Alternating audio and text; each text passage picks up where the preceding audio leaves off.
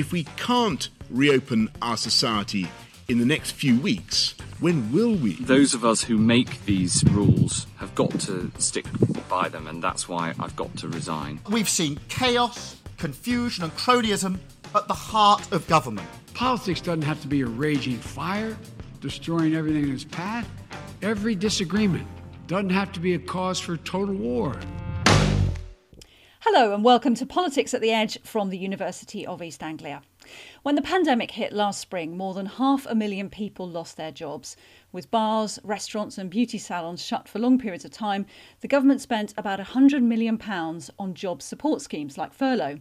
Since then, the jobs that are being advertised are often home working, with an increased demand for high skilled jobs. So, what happens next? Is the pandemic an opportunity to reset the way we think about work and create a better future for everyone, or will we go back to the old way of doing things? Joining me to talk about this, Dr. Alex Williams, who's a lecturer in digital media and society, and Dr. Andrea Calef, who's a lecturer in economics, both here at UEA, and of course, Professor Alan Finlayson here as always. So, gents, what do we think?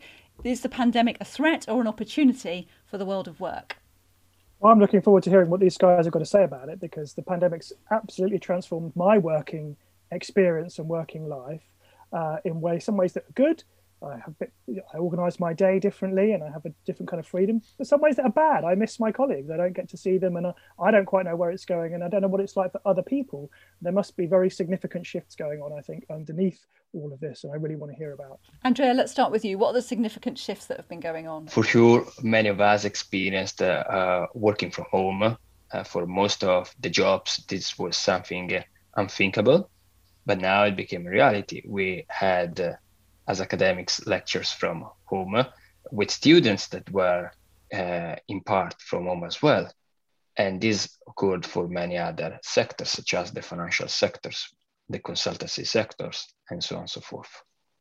However, I also think that uh, this threat must become an opportunity to rethink uh, how we consider the work, how we consider the work life balance, and we all of us experience some difficulties, but they can become a strength for the recovery, which is already occurring. Alex, is it an opportunity for you, or are you worried about what's going to happen? Yeah, I think it's absolutely an opportunity. I think it's a, I think it's a massive opportunity for you know really all participants in this discussion to reframe the way that they're thinking about work. So, you know, this would include um, certainly employers from the point of view of you know the way in which they are going to organize work the way in which where work is going to happen. So a huge thing. I live in london and you know there's a lot of debate about whether the, the center of the city of london is going to continue in its present form because so many of the large you know financial employers and so on are thinking about do we really need all this office space now? We've we've had all these people working from home and it seemed to work um, okay. And you know maybe they don't need that anymore. So it's so the the changes in the nature of work are going to affect not just you know people's work lives, but also the way our, our cities are designed. It's going to have knock-on um, environmental effects. But I think what we need to be slightly wary of here um, when we're thinking about this is, you know, who gets to have a say about this? Is it going to be, you know, what kind of say a worker is going to have in this? Because there's been a certain, you know, um, image of maybe the kind of successful home worker during the pandemic who maybe has their own home office, um, maybe they don't have screaming children in the background, but there's been plenty of people, especially um, people who have a lot of caring responsibilities or who have, um, or younger people maybe who are living with flatmates or with um, their parents who have who have found this kind of new um, order of working to be quite stressful and difficult. Um, so I think we're going to have to take quite a quite a kind of all-encompassing view to make sure that that certain groups don't end up being disadvantaged but yes, definitely a big a big opportunity potentially. So let's hear from some of those workers. Our reporter Myra Anushka has been out to see how the pandemic affected traders on Norwich Market. Today, the market is busy despite the slightly overcast and rainy weather. There's music playing, there's people milling around, and most of the Norwich stalls have reopened for business now that restrictions are being eased. Hello. I went to speak to David Neach, who works at one of the market's oldest fishmongers. Uh, I work for City Fish on Norwich Market, obviously. Uh, business belongs to Sam. Uh, we've been here 14 years. Yeah. Is that how long you've been? I've been, yeah, I had my own business before. Usually, City Fish boasts two impressive stalls, both facing onto Gentleman's Walk.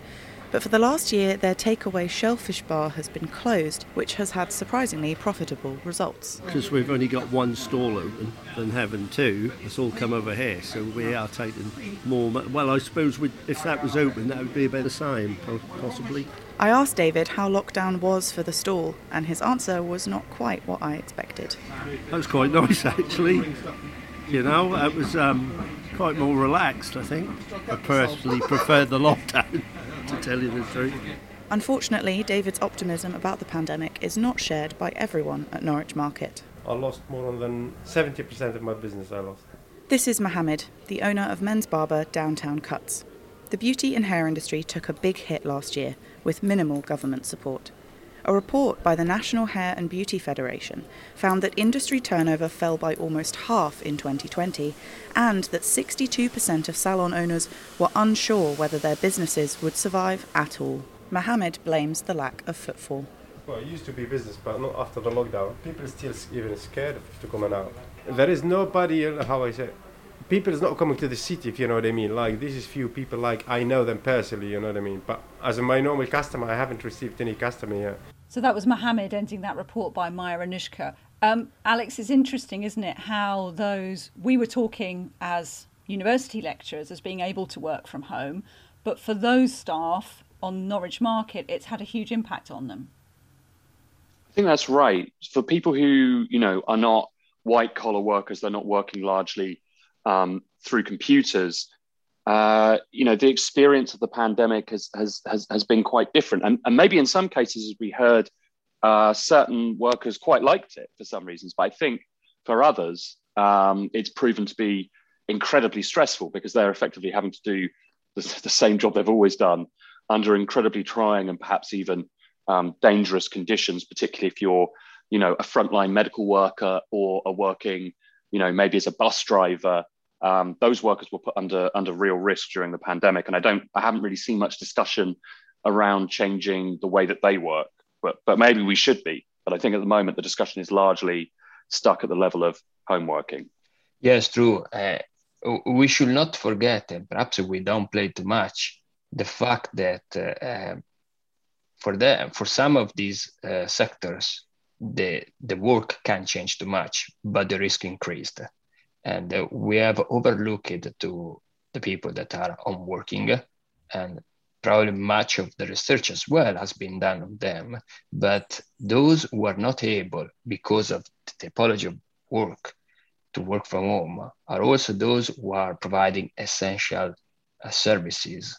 So um, the government uh, as well as local communities should think about to the fact that it's strategic that these uh, works keep on safely because uh, now we are going out from this pandemic, but we don't know. There might be future pandemics, and we can't be uh, uh unprepared as we were this time. So, so the pandemic is is has sort of generated certain kinds of inequalities in terms of people's work experience and the risks they're facing. But I guess these are not new, new equalities. Is this just showing to us inequalities that already existed but weren't so apparent? Is that what's happening here, or is it making things worse or different? How do you see that? I think it's certainly changing the, the, the nature of the inequalities, and it's it's it's putting the world of work under a unique set of pressures, which are maybe being differentially applied depending on you know whether you can work from home or not. So the nature of those pressures is different, but I guess the, the, the kind of the underlying structural conditions are the same, but the kind of pressures have the, the, the, pressures that are being applied to them have changed quite a lot. So I think I think there's you know you, you you're you're seeing a world in which people are thinking about work. Work has been denaturalized. I think it's no longer just like this is what we do. We've always done it.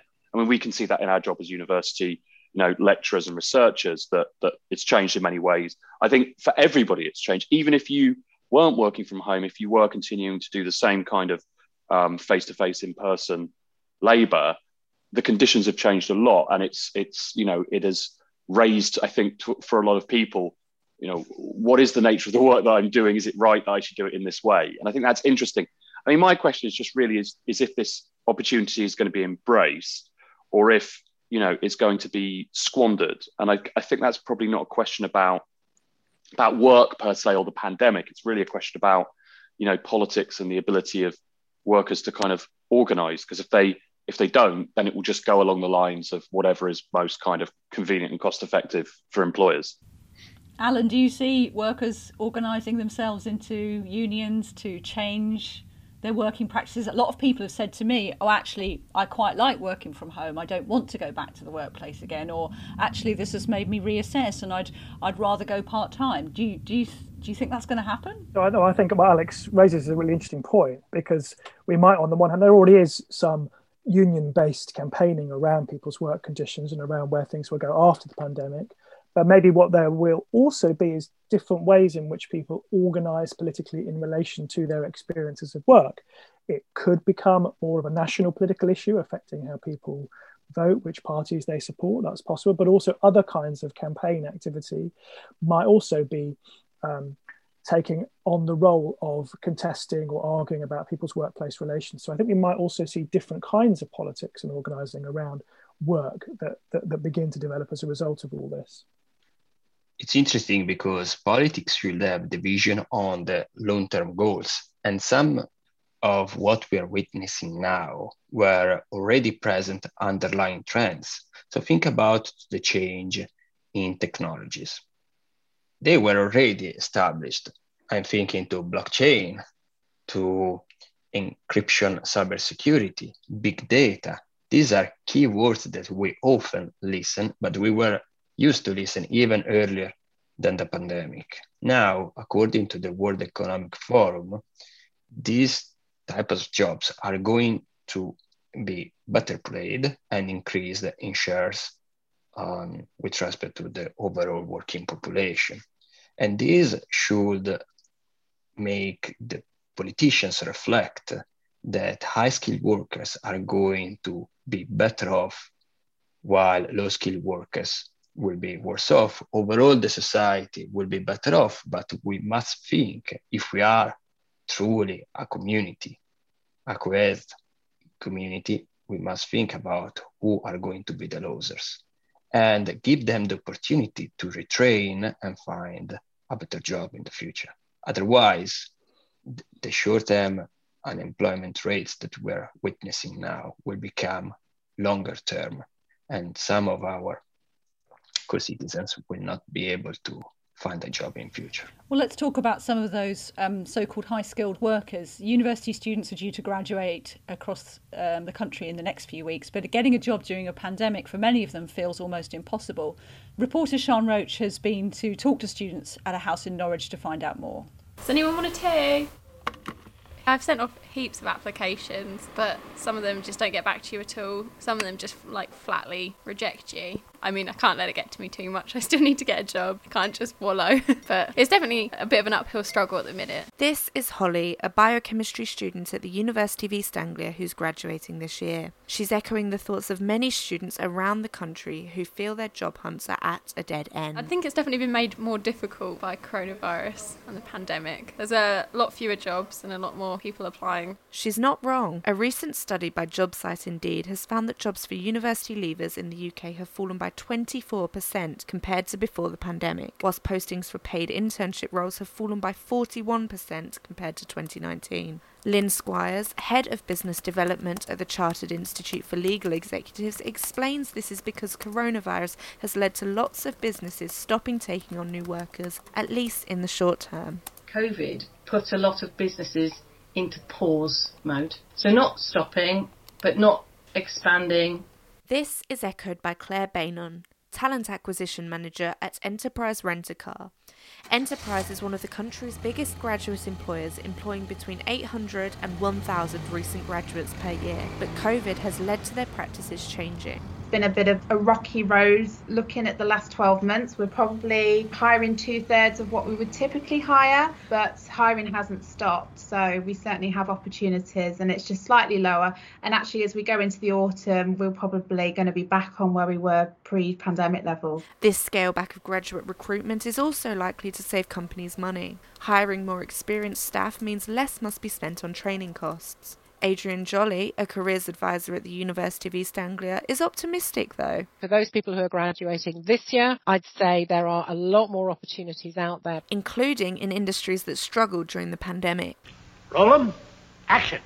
There is a complete resurgence in the film production and television production industry because there is now a demand that's been held back for 9, 10, 11 months. That was Adrian Jolly from UEA's Career Central, ending that report by Sean Roach. Andrea, you're one of the lecturers in economics whose focus is on student employability. What have you noticed over the last 18 months or so? My whole teaching is focused on employability skills because I know I was in the job market uh, earlier than the pandemic and I know how much competitive it is. But now it's even worse because it's not only that there, there were there have been uh, fewer job vacancies, but the fact is that the whole recruitment process has changed. For example, all the interviews are uh, carried on online. LinkedIn is much more widespread now for job advertising, and students need to readjust um, their soft and hard skills in order to find a job. It, it seems to me that the the job market's kind of undergone this massive shift. You know, maybe I don't know a decade's worth of change in eighteen months or so. Is it a, a case of all workers needing to upskill or reskill, and is that is that possible? Is that is that feasible? I think that this depends on the sectors. Uh, but uh, I also think that some sectors, such as the automotive, which is quite labor intensive, now is using more and more robots.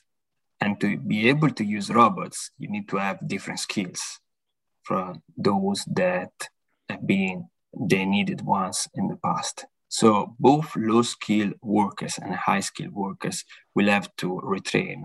Also because uh, the job market is becoming more and more global if we consider London, the job market is not simply the uh, Great Britain market. Is really competing. You are really competing with um, candidates from everywhere in the world.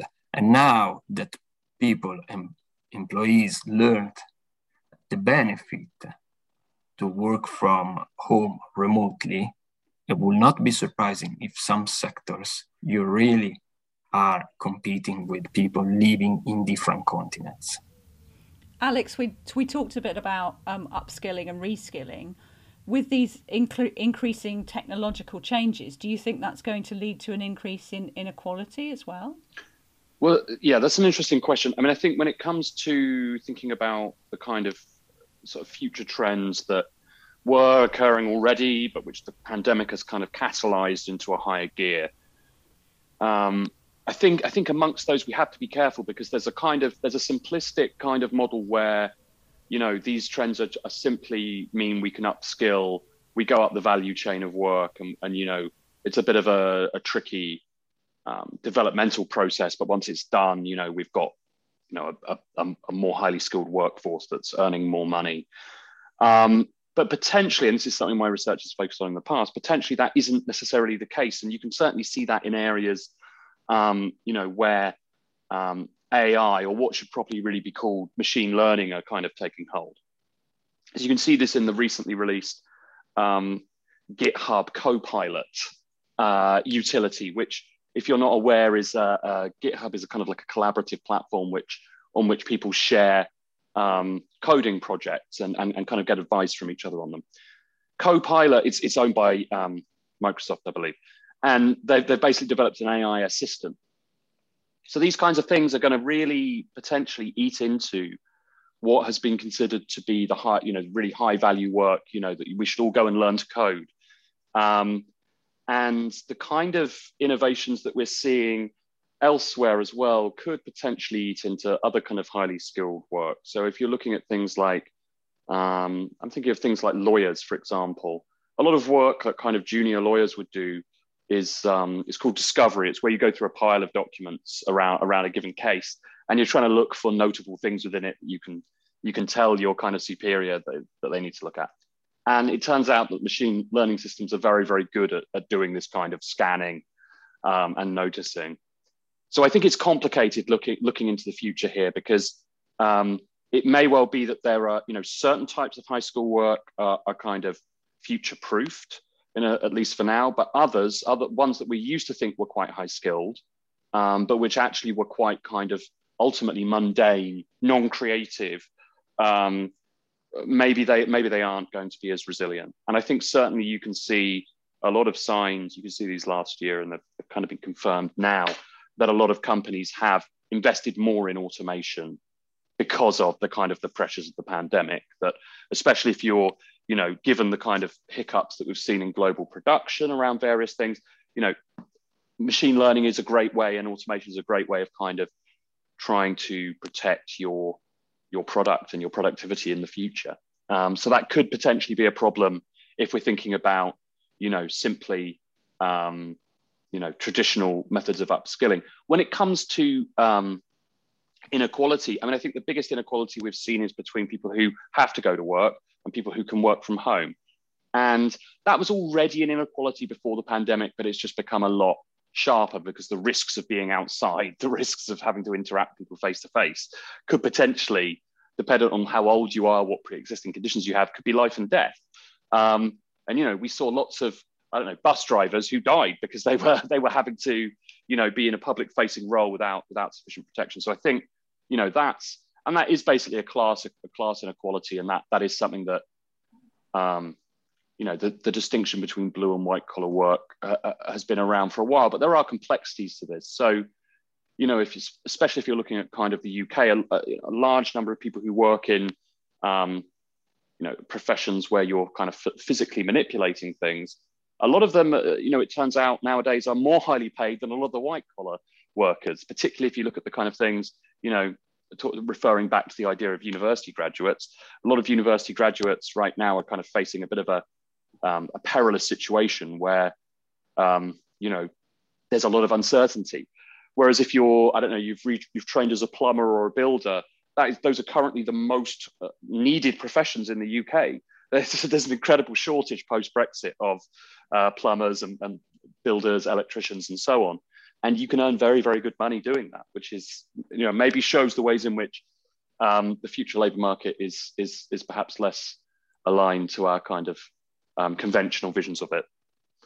It's quite interesting because the most recent data that i was able to visualize uh, on the uk labor market uh, is pretty coherent with the stories in terms that um, the, those who mainly worked from home had uh, experienced a lower probability of being promoted than those who worked uh, outside that could not do differently. And at the same time, who worked remotely uh, made on average more hours of unpaid work. So this perhaps might be a signal that even employers are start to consider other features when they have to uh, hire uh, a new employee or promote an existing employee. So uh, productivity is important, but we discovered that also resilience was rather important during the pandemic period.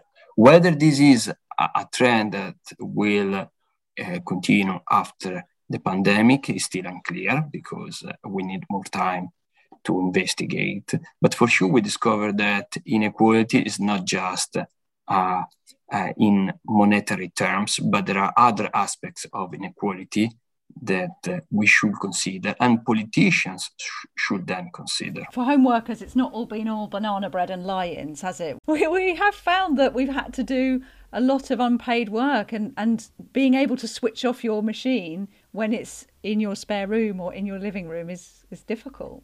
Yeah, I think that I think that's a really important point, and you know, the point about kind of the increasing amount of unpaid hours, effectively unpaid additional work that people are doing if they're working from home through kind of you know electronic devices. I mean, this was something that was that you know many kind of people had theorized beforehand, before the pandemic, and it was this was clearly a problem with you know smartphones and with you know the ability to do work from more or less anywhere Um, but I think the the pandemic has definitely accelerated this because your, you know, your workplace is literally your home now. Um, so, you know, you could always be, you you could, you know, you're literally in the office all the time. You sleep in the office now. So I think this will put um, rocket boosters under under you know calls for firmer labour market policies and firmer kind of policies from employers. You know, can we get firm um, switch off points for when we have to check emails? Um, I mean, this has been a debate, you know, at, at UEA. You know, lots of people say, "I'm not checking my emails after this this point in time," and that just shows the necessity of having um, kind of hard borders on on on when we're working and when we are not, because effectively you could have a real issue with um, both exploitation, also burnout if people are working, you know, or, or constantly feeling like work is a is a presence in their life and that you know the kind of hard and fast lines between leisure and labor are not are not being kept to.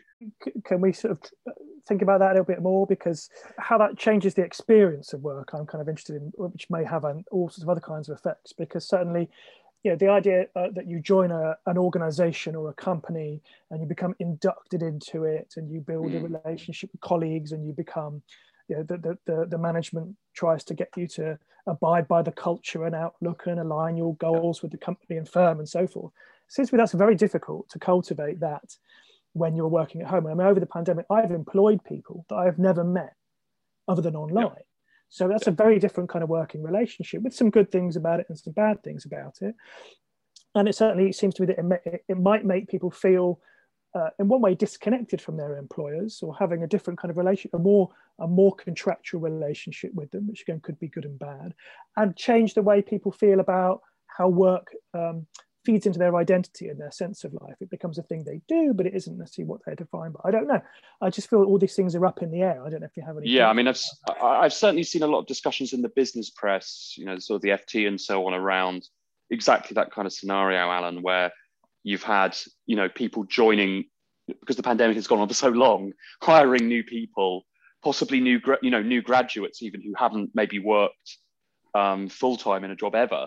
And there you know there, there there's been a large debate around all the kind of issues that you mentioned in terms of things like culture and and you know camaraderie. But but with a kind of more um, critical hat on you can kind of think well maybe all of that is just a way that employers use to to gain um, you know uh, a higher degree of exploitation of their workers you know i mean um, and in a sense that could be as you say that could be a good thing if if they do think about work in a more more kind of contractualized way, in a more kind of um, cynical way, because they're no longer engaging in um, you know all of these activities which are supposed to make work your life. I mean, that could be very very good in terms of um, rebalancing us away from a world in which our identities are so caught up in work. But on the other hand, work is now smeared across all of our all of our lives. You know, um, and there's, there's less kind of demarcation points. So you can see it's kind of going in both directions simultaneously, and I'm not sure exactly how that's going to work itself out over time. What can government do to help us through this? We've had the job retention scheme that's probably kept the economy going to some degree, but what could they do now to help us through this and to help us get out the other side of it? I think that there are two pillars that should be uh, considered. The first is to create opportunities to everybody, regardless of the previous employment, to reskill, to retrain. And the second, to consider mental health, because uh, the picture outlined before is pretty alarming, but if you consider students, so younger generation, it's even more alarming. And we know that these types of stress can become traumas and can have longer term impact on people's life. So over a quarter, 26% of students reported to feel alone, often or always, in comparison to 8% of the adult population in Great Britain in the last year. Almost two thirds of students uh, they replied to surveys that their own well-being and mental health has worsened since autumn 2020. So these are really dramatic figures, and the government and local authorities should think about the importance of mental health.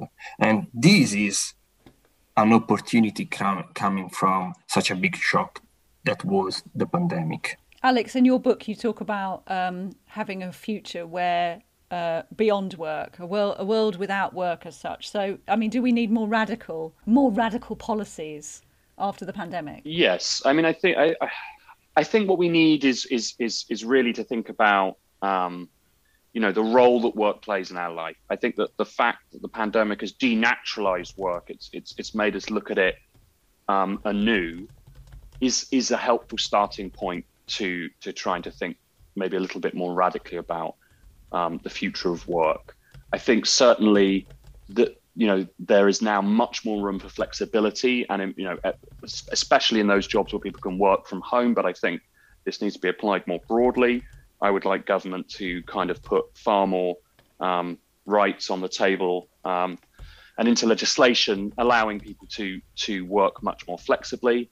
I think you know there we've seen the conversations around things like the four day week um, has been um, you know, developing across this period. And I think now we can all maybe see that that's a bit more realistic than it used to be because we've all been working, you know, these crazy, um, uh, kind of bespoke, unusual uh, working uh, uh kind of time conditions. So I think there is certainly hope there for some more radical solutions. But I think that the real core to it is about how politics can be organized around it. So, uh, you know, are there political demands for it? Does the um, does the new denaturalized world of work, where we're looking at it and saying, "Huh, this is how we do things now," or maybe we can change things, does that lead to increased organization? Does it lead to increased kind of calls upon upon government to actually act, or does it all kind of end up being being reset to some extent?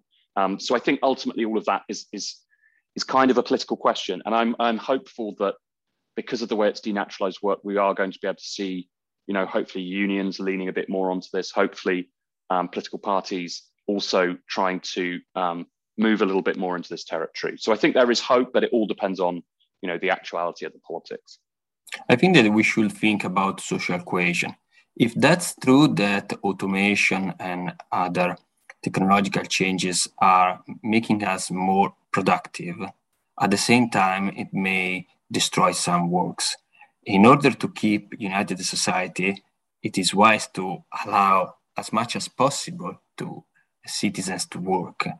And if productivity increases, we may transform these productivity increases in uh, working less, but uh, allowing everybody to work. Uh, this sounds a little bit going towards what um, John Maynard Keynes was mentioning in the general theory, and perhaps this would be the future. If it's not, at least it's worth thinking about it. I think I think that's right. I think for me that's part of the big sort of opening of this current moment. That certainly over my lifetime, one of the important things that happened in the UK was that work got depoliticized. The conflicts over work and wages that used to dominate politics in the 70s became matters of individual, seemingly individual concern that that were that were not upfront topics of discussion. And actually, it has to be uh, upfront topics of discussion not just about individuals' well-being, but how we actually function as a country, how we distribute resources and goods we get the things that we need to keep on living, how we respond to the new demands and crises that there are. So a, a politics of work would, in that sense, for me, my point of view, be a good thing. Well, that's all for now. Thanks to our guests, Alex Williams and Andrea Calef. Our reporters today were Maya Anushka and Sean Roach. Thanks to the BBC, Guardian, Sky, CNN, Reuters, and ITN for our news clips in the intro. And we'll be back soon with more. Next time, we'll be talking about violence against women. But until then, goodbye.